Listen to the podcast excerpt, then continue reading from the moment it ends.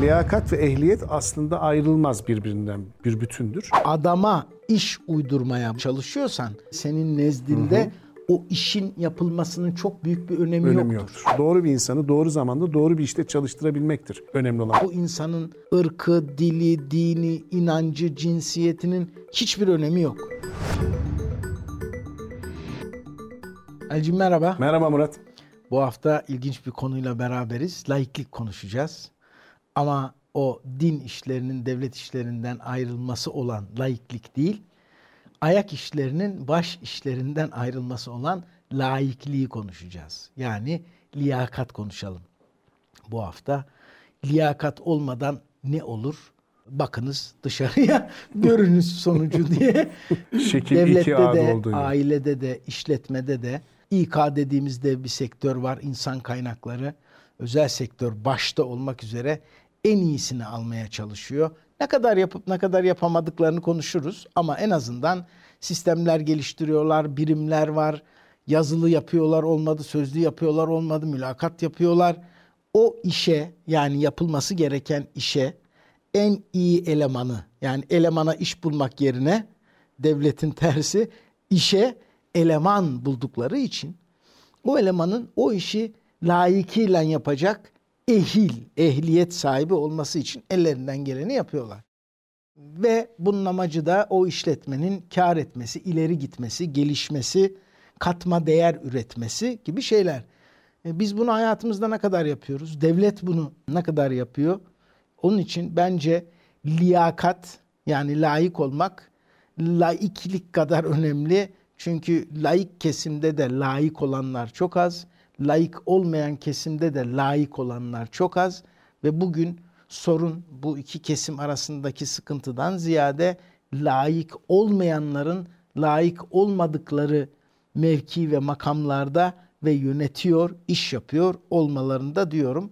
Buradan yürüyelim, buradan pek çok noktaya geliriz diye düşünüyorum. Evet. Şimdi Muratçım en önemli konu iman temizlikten gelir.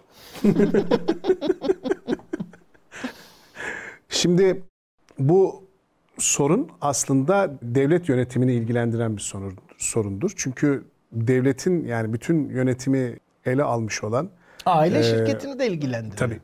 Ama şöyle yani aile şirket önce aile şirketlerinden önce devletten başlamak istedim.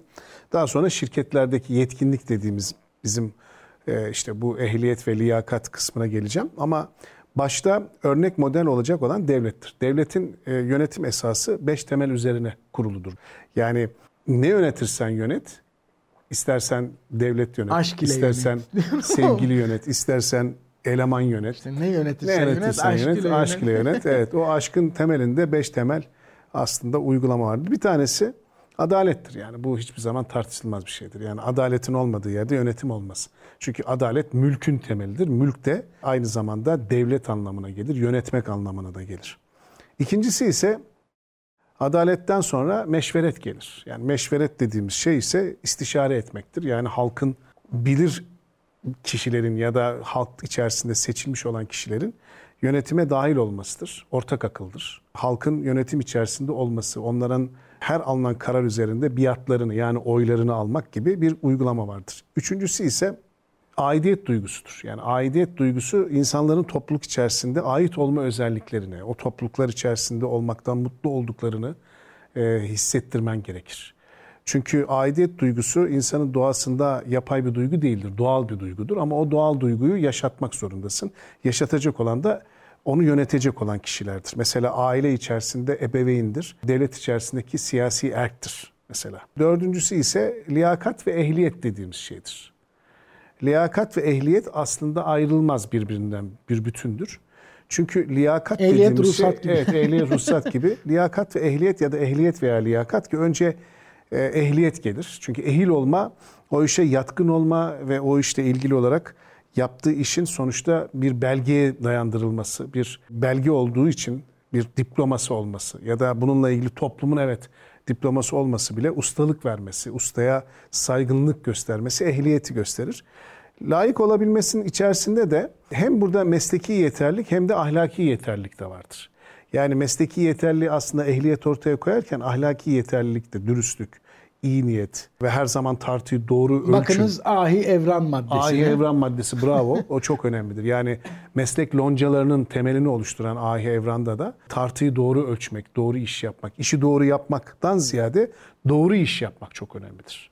Çünkü işi doğru yaparsa ama iş yanlışsa yanlışın üzerinden gitmiş olursun. Yani işi yanlış tasarlamışsındır. Evet. Bir de basamakları vardır. gibi gidersin. Mesela Evet. Azıcık bir şey öğrenince ben oldum denmez. Önce çırak olunur. Evet. Sonra belirli bir safa, safahat ve bilgi beceriden sonra bir sınavla, o sınav sadece kalfa seçme ve yerleştirme sınavı Sınav değil, değildir. Doğru. ahlaki, moral değerler, yaptığı işin kalitesi, diğer esnafa, sanatkara olan davranışı bütünlenir. Kalfa olur. Yine bir zaman geçer. Yine e, hem hayatta hem mamülde, üründe ve hem ahlakta verilen bütün sınavlardan sonra usta olunur. Usta olunur. Doğru. Usta olmanın da en önemli şartı uzun vadede kendini geçebilecek bir usta yetiştirmektir. Diğerlerine bir şey öğretmeyeyim de tek usta ben kalayım. Devlette, bürokraside hatta özel sektörde pek çok şirkette gördüğümüz kimseyle bilgiyi paylaşmayayım, kimseyi yetiştirmeyeyim de herkes bana muhtaç kalsın yönetici mantığı değildir. Tam tersine ustalığın da ahlakı, etiği kendini geçecek bir çırak yetiştirmektir. Onu yapana hani eskiden bir kavram vardı ya ordinarius profesör. Mesela biz Halil İnalcı'yı niye öyle anıyoruz? Sadece tarih bilgisinden dolayı değil. İlber hocaları, diğerlerini yetiştirmiş bir hoca Hocaların için, hocası. Hocaların hocası diyoruz. Yani bu ne kadar güzel bir mevkidir, ne kadar güzel bir makamdır değil mi? Kesinlikle. Hocaların hocası. Yani ben İlber Hoca'ya diğerlerine el vermeyeyim, onları yetiştirmeyeyim. Bir tek ben olayım olsaydı Halil İnalcık olmazdı bugün. Dolayısıyla işte e, o lonca ve ahilik sistemi belki de bu ehliyet ve liyakatin Anadolu'nun kurulduğu yüzyıllardaki ve bu kadar başarıya bir dönem en azından gelmesindeki temel taşlardan Temel biri. taşlarından birisidir doğru. Beşincisi bu devletin e, temel e, dayanma noktalarından bir tanesi de e, sonuçta emanet. Yani bir şeye emanet aldığını, geçici olarak yaptığını ve daha sonra bunları devredeceğini ya da dönemin artık belli bir süre sonra başka bir yönetime geçeceği konusunda bu bilince sahip olmandır. Hiçbir şey senin değildir sonsuza kadar. Bu da seni diktatör olmaktan Yani şuna yapışık olmamaktan Evet, bahsediyoruz. evet, aynen öyle. Ona yapışık kalkabiliyor olmamak, olmaktan kalkabiliyor. Yani koltuğu sadece bir oturaç olarak kullanmak yoksa makam olarak değil. Hatta bunun güzel İbn Rüşd'ün tabiriyle makamın kölesi mülkün kulu olmamaktır yani maksat. Şimdi Kimin elinde olsa şu engelli arkadaşların akülü arabaları var ya. Evet. Vallahi makam koltuklarını öyle yaptırırlar ha. Hani ben akşam eve gidince biri oturuyor mudur endişesiyle onunla gider gelirler. aynen yani öyle. o arabaya falan girebiliyor olsa o deri koltuklara yaptırırlar ki kimse oturmasın diye. Sanki o kaide o koltuk için doğmuş ve yaratılmış gibi bir şeyler Murat var. işte o devlet koltuğuna oturduğun zaman eğer makam ve mevki sahibi ki makam ayrı mevki ayrıdır biliyorsun ikisi de ayrı anlamdadır. Makam statüyü ortaya koyar mevki ise yüksekliktir yani kod farkıdır. Her makam farklı bir mevkidedir. Mesela genel müdür, genel müdür yardımcısı hani şirketlerde ya da kamu, kamu kuruluşlarda ya da işte bakan yardımcısı, bakan, başbakan, cumhurbaşkanı gibi bunların her birinde aslında birer mevkileri vardır kendi kademeleri içerisinde ve kod farkı demektir. Kod farkı ise nereden alıyor kodu biliyor musun? Yani bir kod farkı dediğin zaman kodu bir yerden referanslaman lazım. Bir yeri sıfırlaman lazım. O kod halktır. Düşünebiliyor musun? Yani mevki dediğin şeyin kodunu halktan alıyorsun. Yani halkı alıyorsun halka göre ne kadar Ben yüksekte bu olduğunu konuda gösteriyor. Neyzen'e inanıyorum. Biliyorsun Neyzen'in müthiş bir şiiri var. Hangi makama gelirsen gel, hangi koltuğa oturursan otur, oturacağın kot aynı kot için. Dolayısıyla Bir de nereye dönersen dön her zaman arkan seninle beraberdir. Nereye dönersen dön hep o da seninle beraber döner. E, o yüzden bizim söylemek istediğimiz şey şudur. Yani ehliyet ve liyakat kısmı makam ve mevkilere göre önemli özelliklerdir. Yani bir makam ve mevki sahibi olmak kötü bir şey değildir. Makamın ve mevkinin de kendine göre bir özelliği vardır ve bu özelliğin içini doldurman gerekir. İçini doldurabileceğin şeyin de temel meselesi ehliyet ve liyakattır. Peki ehliyet ve liyakatı olmayan makam ve mevki sahipleri ne yapar? Yani bu işe yatkın, ustalığı olmayan, kendi içinde aslında atamayla gelmiş ama sevdiği bir iş değil ama ranta bağlı çalışan ve bu işten nemalanan ve bunu sırf bu makamları ve mevkileri halka göre kod farkı olan yerleri halka rağmen halkla beraber değil de halka rağmen kullananlar ne yapar? Bunlar sömürü düzeninin birer elemanı olur. Çünkü liyakat ve ehliyette yerine getirdiğin kişiler gerçekten buna layık ve ehil kişilerse yerine getirdikleri şey ehliyetin gereği, liyakatın ise sorumluluklarıdır. Bir de demin dediğimiz şey devreye giriyor. Yani sen ister özel sektör ol, ister devlet ol. Adama iş uydurmaya, bulmaya çalışıyorsan senin indinde, senin nezdinde hı hı. o işin yapılmasının çok büyük bir önemi, önemi yoktur. yoktur. Adamın o makam ve mevkide olmasının, nemalanmasının, belki dolaylı olarak senin de oradan nemalanmanın bir önemi vardır. Doğru. Aksi noktada senin bir iş tanımın varsa yapılması gereken bir iş ki o iş tanımı özel sektörde bile çok muğlaktır. İlk cümle şudur ya. Esnek çalışma saatlerine uygun musunuz? esnek ne kadar esnek? Valla bir iki saat uykuya izin veriyoruz gibi. yani bir iş var yapılması gereken. Onu yapabilecek nitelikler belli. İşte şunu bilmeli, bunu bilmeli, bunu yapabilmeli ve ona göre bir insan almak. Bu insanın ırkı, dili, dini, inancı, cinsiyetinin hiçbir önemi yok. Ehliyetinin önemi var. Yapabiliyor mu? Ben biliyorsun ayırmayı çok severim. Hı hı. Yapabilmek, anlatabilmek hep ikiye ayrılır. Bir anlatmak bir de bilmek. Yani biliyor Sonunda mu? bilme kökü var yani. Bir biliyor mu? Bir de bildiğini hayata uygulayabiliyor mu? Yani hayata dönüştürebiliyor mu? Dolayısıyla ehliyet dediğimiz, liyakat dediğimiz şey yapabilmek. Yani bildiğini hayata da geçirmek. İşte tecrübeli eleman aranıyor. İki sene bir yerde çalışmış. Hiçbir şey yapmamış ama kağıt üzerinde tecrübeli. Halbuki tecrübe o değil. Tecrübe o işi yapmış. O işte nerelerde aksaklıklar olabilir, beklenmedik şeyler nedir? okulda, üniversitede, kitapta yazmayan ama gerçek hayatta başına gelen deneyimleri biriktirmiş kişidir. Bu bir makinayla ilişkide de böyledir Ali. Yani bir makinayı tasarlarsın. Sonra olabilecek defektleri, arızaları sıralarsın. Ama o makineyi ne zamanki kullanıma koyarsın, senin ön görün yani ön kestirmenin dışında bir şeyler de gelişir. O zaman onlar e mesela şu anda en önemli sektörlerden birisi hizmet sektörü. İnsana ilişkin bir şeyleri Osmanlı hukuku mecelle 40 bin maddede sınırlayamadı. Yetmedi çünkü hayata dair sohbetler, hayata dair hiçbir konu kağıda yazılıp maddelenecek şekilde değildir. Doğru mu? Doğru. Her an başka bir şey olabilir. Değişim. Ehliyet biraz da onu da gerektiriyor. Sadece bilgi değil dediğin gibi bir ahlak, bir etik, Tabii, o çok bir bilgi. Önemli. Bir de tecrübe öyle bir durumdan karşılaştığında yani sen bir otelcilik okulunda bir öğrenciye ön büro için, resepsiyon için yetiştirirken bin tane örnek verebilirsin. Biz de anlatmıyor muyuz? Zor müşteriyle başa çıkmak, işte ikna kabiliyeti şudur. Bunların hepsini anlatırsın. Bunlar bir bilgi ve beceridir.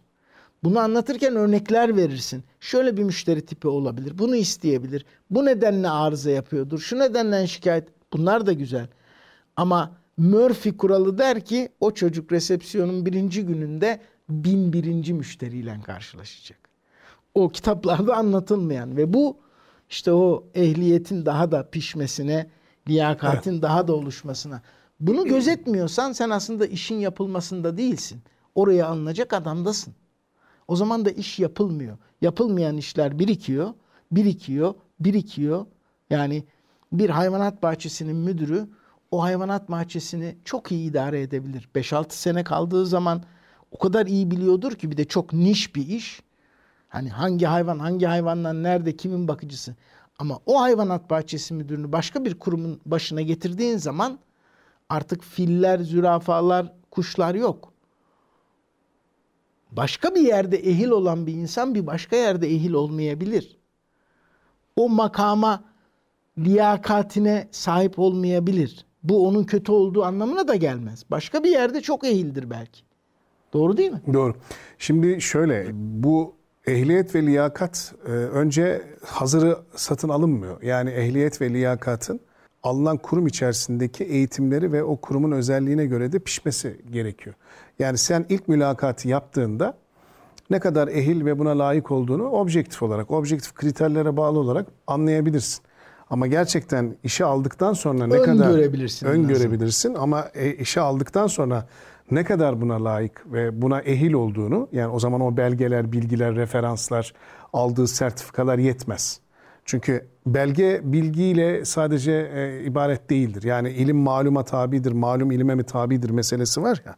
Yani aslında ilim malum olan şeye tabidir. Biz de bakarız ki o belgeye gerçekten tabi olup olmadığını anlayabilmemiz için ortaya koymuş olduğu performans, işe olan bağlılığı, kuruma olan aidiyet duygusu, bağlılığı ve iş yaparken iş ahlakı.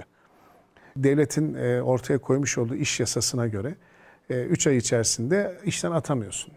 Yani onu denemek zorundasın ve denedikten sonra da bir rapor gelir. O raporu işte genel olarak görüş, senle çalışanların görüşlerini alırsın ve yönetici olarak imzalarsın. Evet çalışmasında bir mani yoktur diye ama bu kadar kısa sürede insanlar ehliyet ve liyakatlarını ortaya koyamazlar. 3 ay reklamlar. Yani çünkü 3 ay reklamları oynayabilirler. 3 ay senin için test edebilmen için yeterli bir süre olmayabilir. Bunun aslında 3 ayı 30 ayı değil.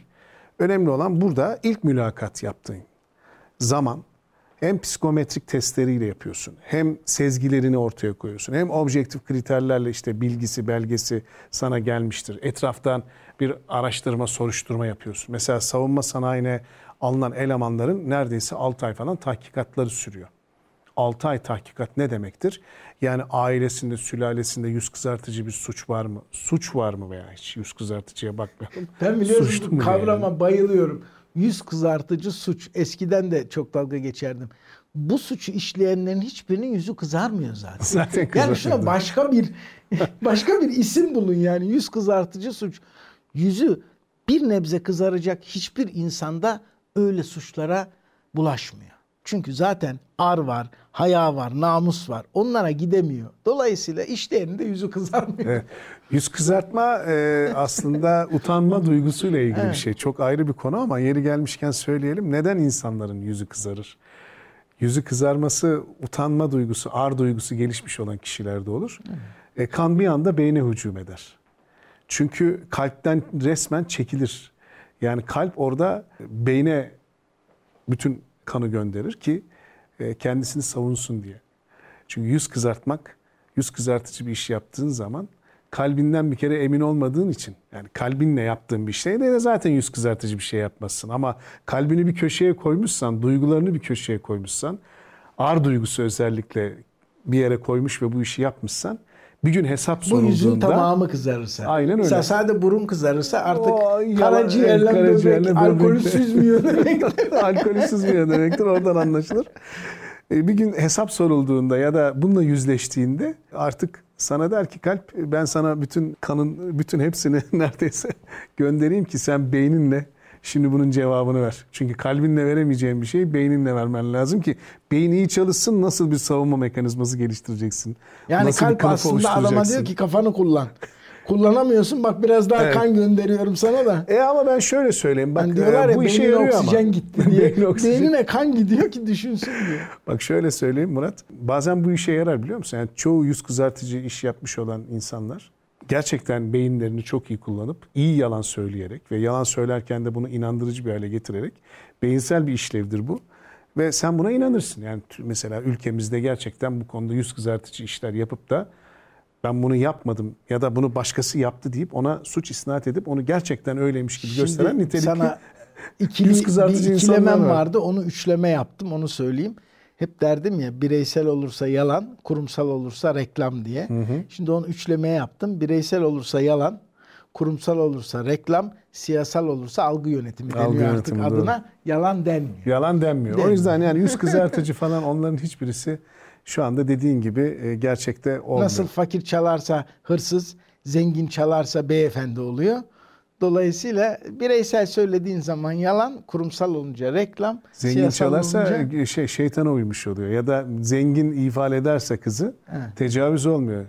biliyorsun. Fakir yaparsa Öyle bir şey var. olur. Bir gün çalışayım getireyim onları Çok da. güzel olur, evet, doğru. Zengin fakir lügatı var ya yani Evet. zengin duş alır, fakir yıkanır gibi. Doğru evet. Yani zengin ve fakire göre de Evet, farklı yani kelimelerin- tanımlamalar yapılabilir. Evet. Orada bile bir sınıf farkı var Tabii, yani. tabii. Evet.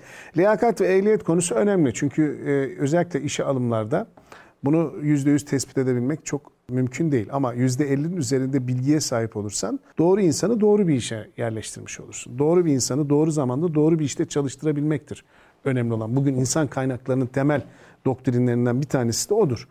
Yani doğru bir iş önce. işi doğru tanımlaman lazım. Biraz önce söylediğim gibi süreçleri en basit, yalın bir şekilde tanımlaman ve tasarlaman lazım. Basit olan her zaman iyi iş üretir ve sürtünme kayıpları azdır ve verimlilik dediğimiz şeyi ortaya koyar. Birincisi bu. Doğru bir iş. İkincisi o doğru işe doğru insan. Doğru insandan kastımız iki şeydir. Bir tanesi ahlaki doğruluktur. Bunu hemen anlamazsın, ileride anlayabilirsin. İş etiğine uygun olup olmadığı ve buna bağlı olarak elinin uzun olup olmadığı, suistimal yapıp yapmadığını bunu daha sonra anlarsın ama ilk doğru gerçekten işini seven, işine ehil ve liyakatı olan yani buna layık olan ve bunu da yaptığı çalışmalarla ve tecrübeyle ya da aldığı okul eğitimleriyle her neyse tecrübe olmasa da buna layık olup olmadığından anlayabilirsin. Doğru insanı doğru zamanda almak da önemlidir. Doğru zaman dediğimiz aslında stratejik insan planlaması dediğimiz insan kaynaklarında bir kuram vardır. O da şöyledir. Sen şimdi bir iş tasarımı yapacaksın ama bir yıl sonra bu iş tasarım yani o süreç devreye girecek. Senin şimdi bir yıl öncesinden bu insanları öncelikle ne yapman lazım? Bir envanter havuzuna sokman lazım. Yani mülakatlarını yapman ve bunlarla çalışmak için önceliğini seçeceğin kişilerin kimler olduğunu.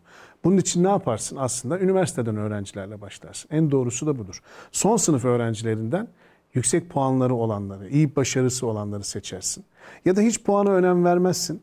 Mesela böyle bir şey de var, ekol de var. Hemen ben Okul- eee, okul mesleki, mesleki duyarlılıkla bir şey ekleyeyim. Meslek liselerinde de ekleyelim ona. Doğru. Meslek liselerinden çünkü illa üniversite mezunu ihtiyacı Tabii, tabii, yoktur. doğru, doğru. Tornacı, tesviyeci, sıhhi tesisatçı, iklimlendirmeci, Aynen öyle. e, yiyecek, içecek neyse o zaman e, meslek liselerinin 11 ve 12. sınıflarını gezersin. Değil mi? Yani oradan mezun Oradan olmuş. mezun olacak Evet. olanları alırsın. Yani stratejik insan kaynakları konseptini geliştirmiş olursun böylelikle. O insanlar mezun olduktan sonra kadın erkek fark etmez. Eğer e, şimdi erkekler için de zaten askerlik sorun olmaktan çıktı. Belli bir kesime hitap eden artık paralı askerlikler var. Böyle olduğu takdirde ne yapmış oluyorsun? Stratejik Kadınlar için de kaynaklarını paralı hamilelik çıksa da şu bir Evet. ayda kurtulsalar. Onlara da süt izni veriyorlar biliyorsun. O süt izni e, Hayır askerlik 18 aydan 12'ye, 12'den 6'ya, 6'dan, Altıdan bedelli bir- 1'e indi ama hamilelik hala 9 Hala ay 10 dokuz gün. ayda. Ya bir gelişme olması lazım. Bence de. Buradan ilgililere sesleniyorum. Bir, bir el atsınlar bu işe. bir el atsınlar. Ya Evet. Bedelli medelli çözelim yani. Yani bugün söylemek istediğimizi toparlayacak olursak ehliyet ve liyakat devletten başlayıp özel sektöre, kurumlara e, hatta aile içerisinde anne ve babanın çocuklarına kadar intikal edebilecek önemli bir kuraldır. Bu kurallara dikkat etmemiz gereken e, ve hayata geçirmemiz gereken önemli erdemler haline gelmiştir bugün. Erdemdir aslında. Neden erdemdir? Çünkü gerçekten liyakatı olmayan, ehliyeti olmayan insanlara iş verdiğiniz zaman ahlaki bir davranışta bulunmazsın. Çünkü bu işi severek yapmaz. Sonuçta da doğru bir şey bekleyemez. Sonuç üretemez ve faydalı bir sonuç üretemediği zaman da o işten nefret eder hale gelir. Ama mecbur olduğu için de çalışır. Mecbur olduğu için çalıştığından dolayı memnuniyetsizliği onu her türlü suistimale veya o işten gayrimeşru yoldan para kazanma yoluna da itebilir. Demek ki yanlış kararlar insanları yanlış yollara da itebilir. O yüzden liyakat ve ehliyetin doğru zamanda doğru insanı doğru bir işe alabilmek ve aldığı o işten de sonuçları toplumsal ve topluluğa yararlı hale getirebilmek yöneticinin birinci görevidir diyorum ve bugünkü tabii, konuşmamızın son noktasını koyuyorum. Şunu da ekleyeyim. Ehliyet çok önemli ama ehliyeti nasıl verdiğimiz de önemli. İşte benim oğlan daha geçen hafta ehliyet aldı, sınava girdi. Evet, sınav, bir test, bir sürüş ve artık kullanabilir dediler. Ama o hani işin başlama noktası.